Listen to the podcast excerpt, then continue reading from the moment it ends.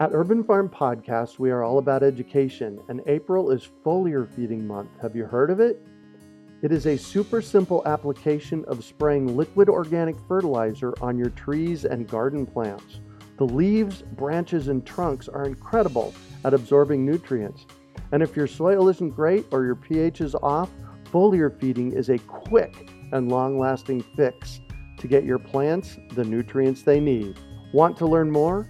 Join us for our free online webinar on how to apply this amazing process to your gardens and fruit trees. Visit urbanfarm.org to sign up. That's urbanfarm.org. Greetings, urban farmers, gardeners, and healthy food visionaries. Farmer Greg here, and welcome to the 586th episode of the Urban Farm Podcast, where every day we work together to educate and inspire you to become part of your food revolution. Today on our podcast, we have someone who protects her gardens from cold weather and pests and extends her gardening season. We're talking with Niki Jabbour about growing under cover.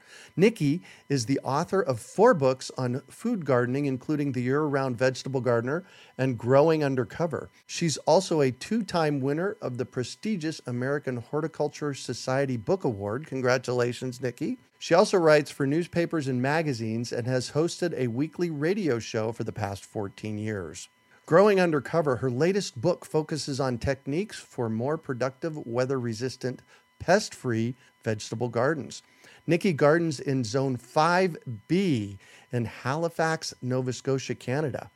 Has about 20 raised beds, assorted cold frames, a polytunnel in her garden. She harvests year round without adding heat by using garden covers like row covers, shade cloth, mini hoop tunnels, cold frames, and deep mulching. Her techniques not only allow her to enjoy a year round harvest, but they reduce pests. They also create a microclimate around her plants, which allows growing heat loving veggies in a short season climate. Welcome to the show today, Niki. Are you ready to rock? I am so happy to be here. Yes, let's do it. Awesome. So, I shared a bit about you. Can you fill in the blanks for us and share more about the path you took to get where you're at today? Yeah, thanks, Greg. Well, I got to say, I mean, it, like I think most gardeners, it wasn't the straightest path. You know, I started off uh, with a family that every year planted a summer vegetable garden. Oh, nice. And here in the Northeast, it was a vegetable garden that was basically May to maybe early September between those frost dates. And it wasn't that productive, honestly. I hope my mother's not listening.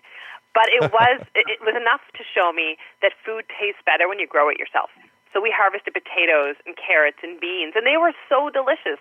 And it kind of sparked my interest in gardening when I was a kid. By the time I was a teenager, I had taken over that space, made it my own, and was growing lots of different kinds of herbs and vegetables. And eventually, I studied horticulture, graduating from one of our local universities here on the East Coast, and I worked for a seed company.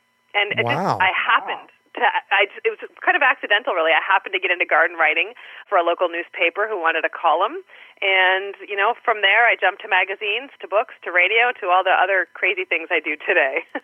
wow, nice. So you actually started gardening as a teenager. Yeah, I mean, I, I started probably when I was eight or nine, but I, I got into it seriously. Like, I knew it was going to be a lifelong passion for me by the time I was about 13 or 14. And I got to say, it's funny, you know, in my dorm room in university, I didn't have a roommate. So the extra bed, I set up grow lights, and I was growing microgreens and other vegetables there. oh, my gosh, really? yeah, I was probably the only university student growing legitimate herbs in their dorm room. there you go. Wow. Well, I planted my first garden when I was 14. We moved into the Weldon house, as I call it, and mom said, See the right half of the backyard? That's your garden. Go start digging. And I was just amazing off to the races as a teenager. So. And what kind of climate was that when you started? Oh, well, I'm in the low desert here near uh, in Phoenix. 100 plus degree temperatures in the summertime, and nearly never does it freeze. Wow.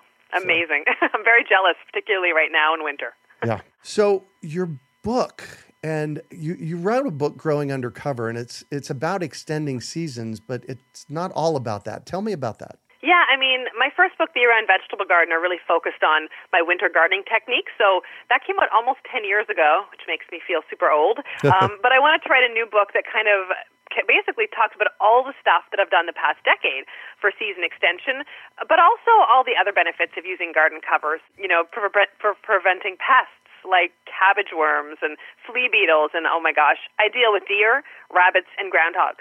And using garden covers has been a game changer for me. You know, and in a in a short season climate, you know, growing up, I couldn't really mature hot peppers. And you know, using garden covers like a mini hoop tunnel or a polytunnel, it really allows me to create a microclimate around those heat-loving plants that maybe don't thrive in my zone and I still get a great harvest from them. So there's many benefits to you know using garden covers, and I like to think of them as garden insurance because they just make sure that I get to enjoy a crop from the plants that I'm well, that I'm planting in spring. Right. Say more about garden insurance, would you? Yeah. Well, I like I think of them as garden insurance because you know oftentimes cabbage worms are just it, it's everywhere in the summer. You see the moths flying around, and if I'm using an insect barrier cover or a lightweight row cover over my broccoli and cabbages and kales and other cabbage family plants, then I'm not going to have a problem with cabbage worms, and I'm getting a maximum harvest. So, using these garden covers, especially for new food gardeners, I think is an easy way to make sure that you get to enjoy the crop that you planted, as well as protect from the larger pests like deer and groundhogs and rabbits, or even birds. Oftentimes, I will plant lettuce seedling seeds or pea seeds or bean seeds, and the, the crows, the birds will be up there oh, digging yeah. up those seeds to eat. So if I lay a row cover over top the bed, you know, I know they're going to grow for me because they're protected from those pests. Wow. So you call them row covers. I call them old bed sheets. well, you can use old bed sheets as well. And let me tell you, I have, but I do buy row covers intended for garden protection now, just because they let more light through than an old bed sheet would. Mm, right.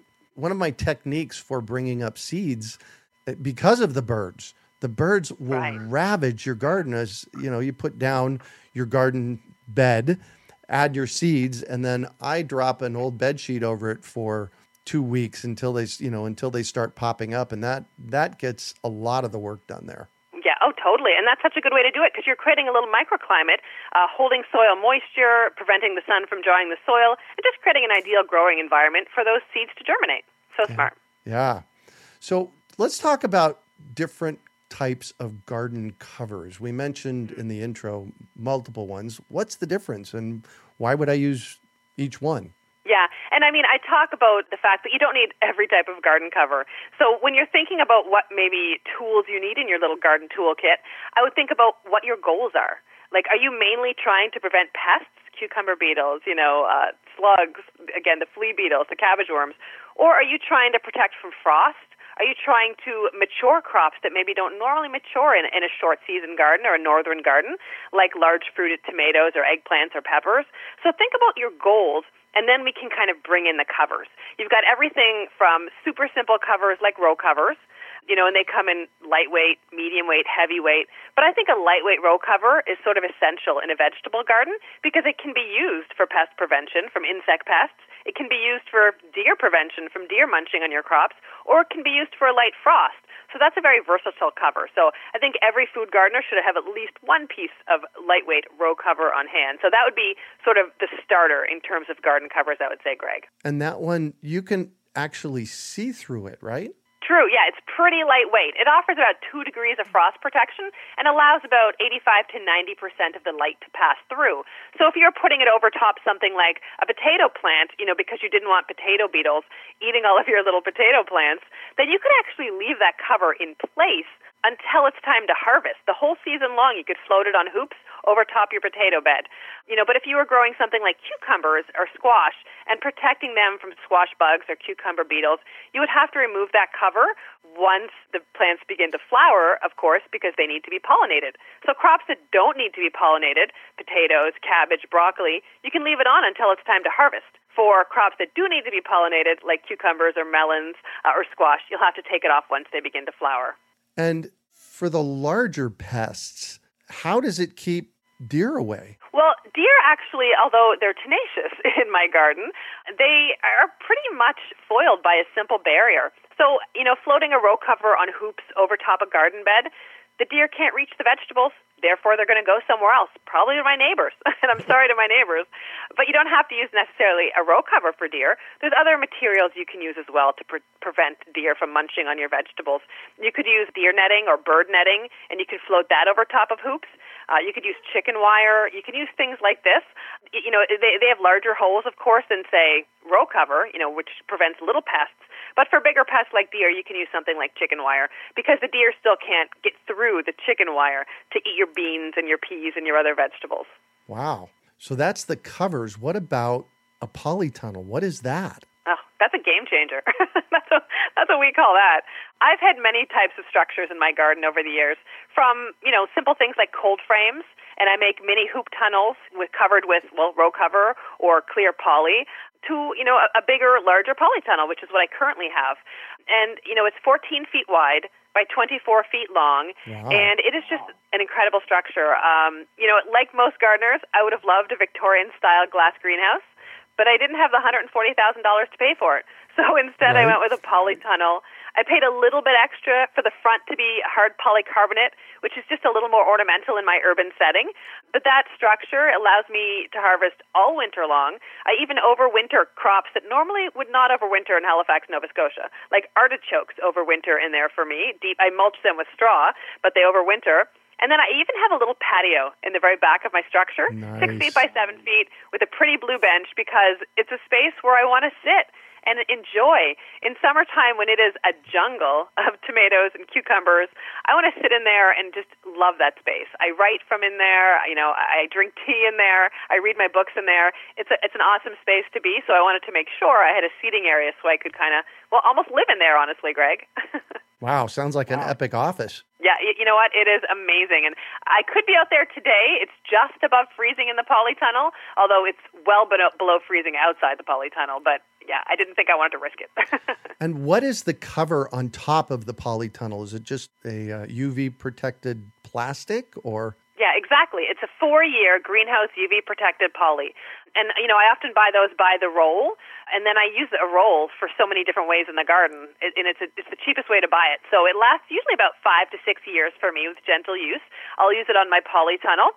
As well, I'll use it on my little mini hoop tunnels, the little mini greenhouses I create in the garden. They take about five minutes to set up using PVC hoops or little metal hoops or wire hoops and then I'll cover it with the clear plastic and use that to also, you know, create little microclimates for my just planted tomatoes in spring to protect from frost, or even in the other end of the season in fall and early winter. I use them to cover things like broccoli and cabbage and arugula and other salad greens so we can harvest for, you know, 8 to 12 weeks longer than normal. What does your growing season look like? Well, the growing season is relatively short. It's about 160 days long between the frost free dates. But, you know, there's not a day of the year I can't go up to my garden and pick at least 20 different kinds of vegetables. you know, in winter time, it's things like different winter lettuces, spinach, arugula, scallions, kale, endive, lots of Asian greens, of course, as well, and then root crops and stem crops like leeks and carrots and beets and parsnips. So generally, our last frost is around late May, but it can be in June sometimes. And then our first frost in fall is usually late September, sometimes early October. Although again, it's also been in early September on unexpected years. So these garden covers, as I say, they're garden insurance. So that all of a sudden, September 10th, we get a frost warning. I know I can cover a lot of my vegetables and protect them from that early frost, so that they can continue to mature and feed us for weeks more. Wow! And for somebody that's just getting started that lo- that needs some kind of new you know cover for their garden where's the best place to start yeah, I, I think again that row cover is probably a simple place to start because you can use that row cover and lay it directly on top of vegetables, or you can float it on hoops made of wires or PVC. I use half-inch PVC conduit, which you can buy from any uh, home improvement warehouse for just a couple bucks. And it, you know, I use three of them in my beds, and most of my beds are four feet by eight feet or four feet by ten feet, and it's the perfect size mini greenhouse. So you know, doing that really lets you protect from frost, from you know inclement weather like hail or really heavy downpours which can dislodge young plants mm. and seedlings or wash away seeds if you've just planted them. You know, uh, sometimes we get snow in October here, and if I've got a, a nice little mini hoop tunnel in my garden, it's going to protect from that as well. But if someone is like totally new to it and they're thinking, I'd like to extend my season, maybe in fall a bit, we'll start by deep mulching. If you have any root crops left in your garden in October, November, things like carrots and parsnips and beets, you can deep mulch them with a foot or so of straw or shredded leaves and then harvest them all winter long. So that's like a free, easy way to get started using garden covers. And that's actually storing the vegetables in the ground until you're ready to eat them. Yeah, I mean, I know certain gardeners like to dig them up and store them in damp sand.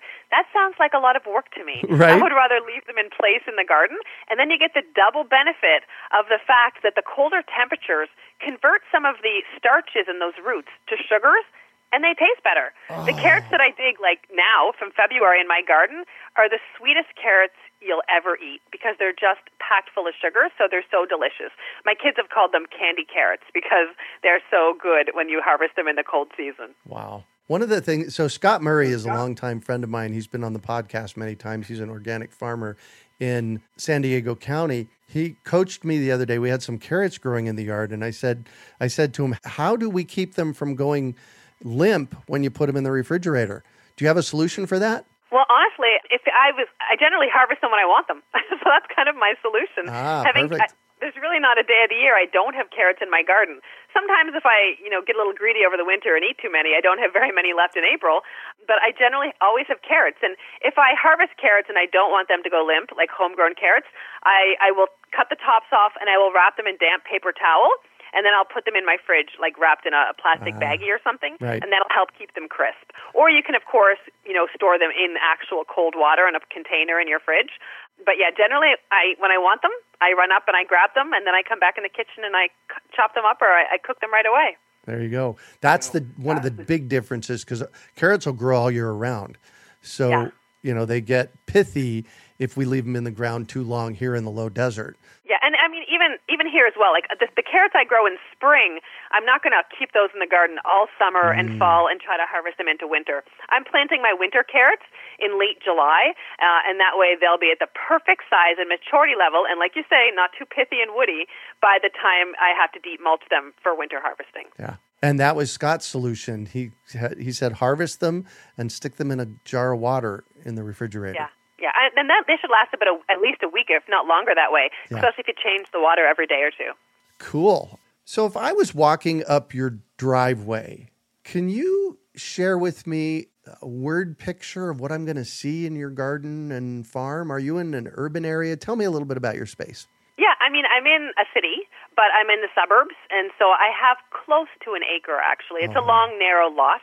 So if you're coming up my very steep driveway, by the time you got to the top of the driveway uh, where the house is, you would see my polytunnel. You probably wouldn't so much see the garden because it's pretty hidden from view. I have it tucked in the very backyard, which is the flat piece of land of my property. It's an ever so slight south facing slope, and so it's maximum sunlight, and it's pretty mostly flat. So you go up there, and all of a sudden you see the 20 raised beds. And they're, you know, they're arranged in a nice symmetrical formation. But I also have free-form beds along the side made of straw bales, made of just piles of compost and straw mixed together. Again, there's a polytunnel there. There's some pollinator and herb gardens as well, cold frames. So there's quite a mixture.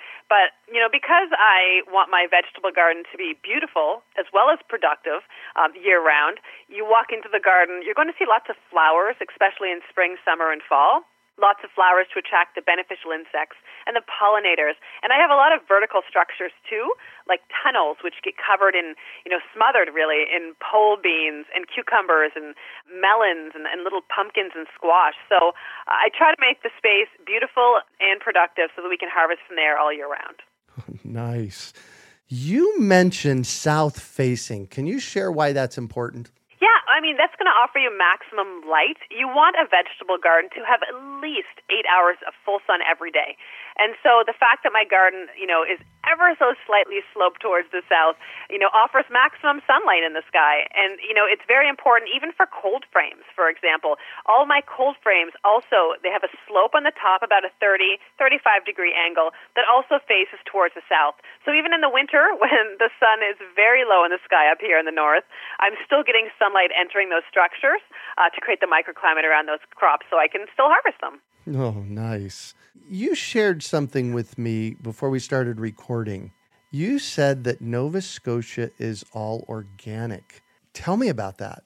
Yeah, I mean, I'm pretty proud of our province. I mean, this is something that started in our Canadian province of Quebec years ago um, in terms of landscape use of chemicals.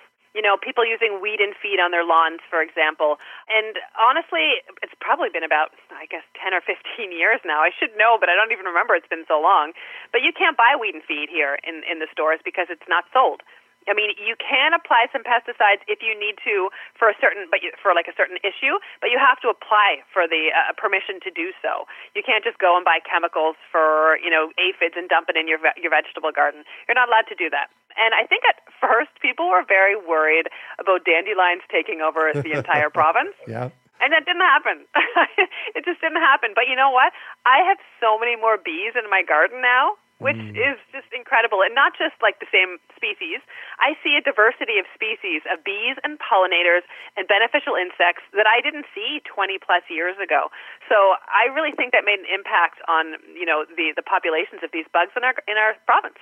Wow. That actually gave me chills when you shared that with me earlier. That was like. Oh, yeah. I mean, it's the way we should all be growing. You right? know, like, uh, I, I mean, I don't care. Our, our parks, if you walk in our parks, you might see a couple dandelions in the lawn.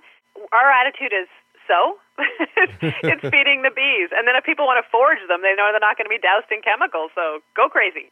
yeah. We should be so smart down here in the States. Yeah, I think it's coming. I think people are realizing, you know, what these chemicals are doing to our natural spaces and how they leach out into groundwater and, and natural, you know, uh, streams and rivers and, and lakes and stuff, and and how unnecessary they are. Yeah. Do you preserve any of this stuff that you grow, or do you just hold it in the ground and eat it when you need it? eat it when you need it. I like that. I do some preserving, but not a whole lot.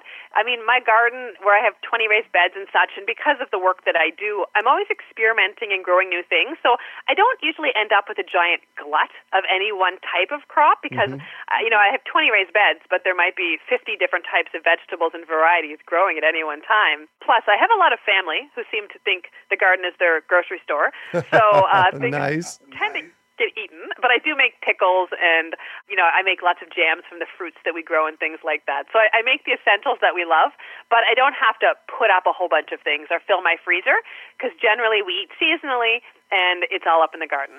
Wow.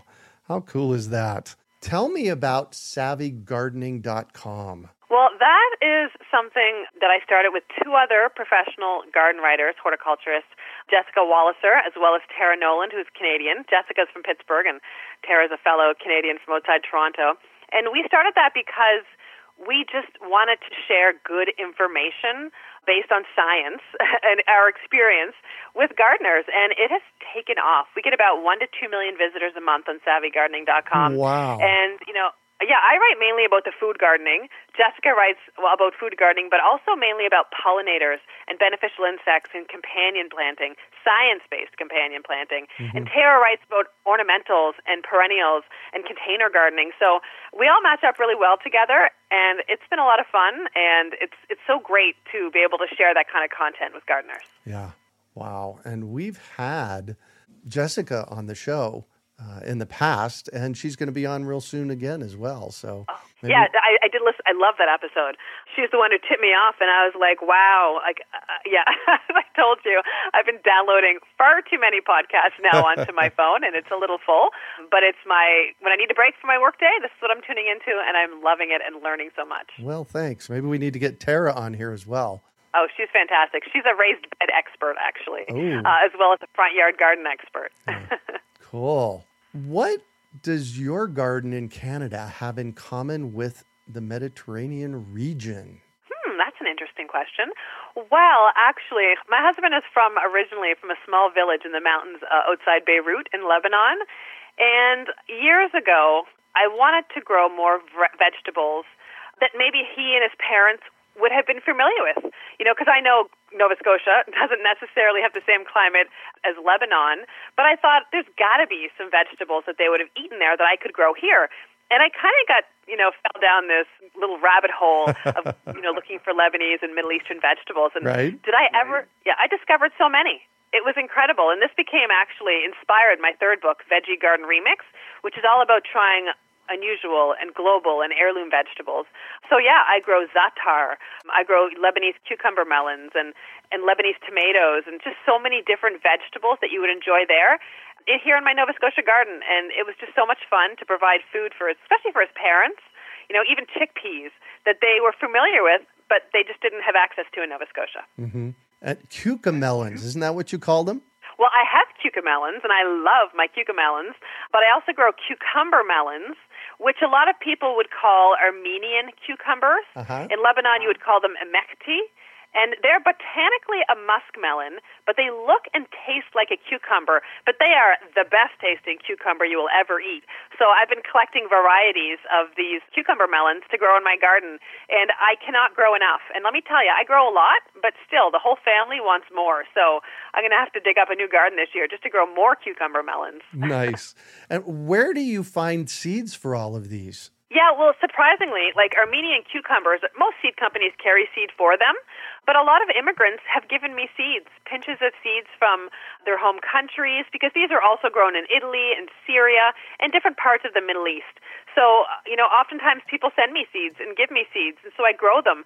And originally, I didn't know there was more than one variety of this type of muskmelon, but I, so far I've, I've gathered dozens. And it, I, of course, I saved the seeds again myself. I've shared them with local, you know, heirloom seed companies here on the East Coast, and now they're starting to sell them, which is fantastic, so that everybody can be growing these varieties. Wow. The importance of heirloom vegetables, finding the seeds and growing them out. There, there's the story right there. Good job, Niki. Totally. Yeah, it's amazing, honestly. And uh, we have so many in the U.S. and Canada, amazing heirloom seed companies doing incredible work preserving these varieties and making them widely available to all of us. It's fantastic. wow. So I'm going to shift on you, and I'd like for you to talk about a time you failed, how you overcame that failure, and what you might have learned from it. I, I you know, especially when I uh, delved into all the global types of vegetables, that there was a learning curve for me because, you know, I was really pushing some of the things I could grow here in Nova Scotia, and garden covers did certainly help me achieve more success. But, you know, early on when I first started planting those cucumber melons I talked about, I didn't get one, not one, and I planted like 12 vines, and I was like, what am I doing wrong? They're flowering by early summer, so mm-hmm. I should be getting lots of them. And I realized I didn't necessarily have the pollinators to pollinate that particular vegetable because they weren't indigenous to my region. So I actually started hand pollinating. And I do this for my edible gourds too, like loofah gourds, bottle gourds. I get out and hand pollinate, and that just made all the difference. And once I discovered that hand pollinating would result in fruits, you know, I go out there every couple days in the summer, I hand pollinate what needs to be hand pollinated, and I get a bumper crop of all of these vegetables now. Wow, that is quite the lesson. Yeah, yeah. So, I mean, just because you don't necessarily succeed the first time I wouldn't necessarily give up. If you're a new food gardener, and my gosh, we have so many new food gardeners, don't give up. Do a little more research, ask questions from other gardeners, and try again. Don't give up. Amen to that. What do you consider your biggest success? I think the fact that I live in Nova Scotia and I harvest year round, uh, I'm pretty proud of that fact because, again, I grew up with a garden that was planted the long weekend in May, you know, harvest it pretty much by early September. And I, I honestly thought that was the whole gardening season in my province, in my region.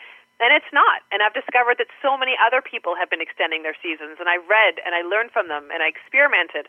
And the fact that I can go up to my garden any day of the year and harvest with no heat, no heated structures, I think that is my my biggest success and what I'm most proud of. Wow, that is amazing, especially someplace that it gets so cold. Yeah, I was up to, when we had the 18 inches of snow on Monday. I walked up to the garden and I was like, should I harvest in the cold frame today? I don't know if I want to dig it out, but I did. and what drives you? I, like a lot of gardeners, I love feeding my family. You know, I get so much satisfaction growing these vegetables and varieties, um, even if most of them don't help me in the garden. It's so much fun. So the fact that I can always try new varieties and always try new crops and keep pushing myself and pushing the boundaries of what I'm growing, like the artichokes here in my northern zone, I think that keeps driving me to keep going and trying new things. You know, and and while my family maybe doesn't necessarily want to be up in the garden, you know, digging compost and manure, they certainly love going through the seed catalogs with me and picking out fun things to grow. So I love that. I love bringing in my nieces and nephews and my kids and everybody trying to decide what they want to eat this year. I think it's really fun, and I'm really happy that most of my family now understands where food comes from and what it takes to grow it. And I think that gives them a greater appreciation uh, for our local farm producers as well when you go to places like the farmers markets. Yeah. I, I have said for years the most important thing we can be doing right now is figuring out where our food comes from and how to grow our own. Right? Yeah. And I think, I mean, obviously 2020 was the year we all did that, but that is continuing into 2021 and I think beyond. We've got a whole new crop of gardeners that I hope are going to embrace it and love it as much as we do. Wow. And what is the most fun thing that you've grown in the past year for you? Oh my God. The past year, well, the past year has been a strange year with the pandemic. Right. I, I kind of shifted a bit to more what can I produce that's going to give me a lot of food and a reliable harvest. I would say, you know, I love ground cherries, so I love growing fun things. Like our ground cherry crop is so much fun to grow, so that was really uh, awesome. I grew some really interesting different types of tomatillos last summer, which were really weird, and they grew great in my northern climate, which was fantastic. And of course, our cucamelons, which everybody in my household loves, we grow those as well. The blue pumpkins I grew last summer were so much fun so productive and delicious. So even though there was a pandemic and I tried to grow mainly staple crops, I still managed to squeak in a few little fun things too. Wow. And you love what you do. I can tell it in your voice. Totally. I mean, how lucky am I?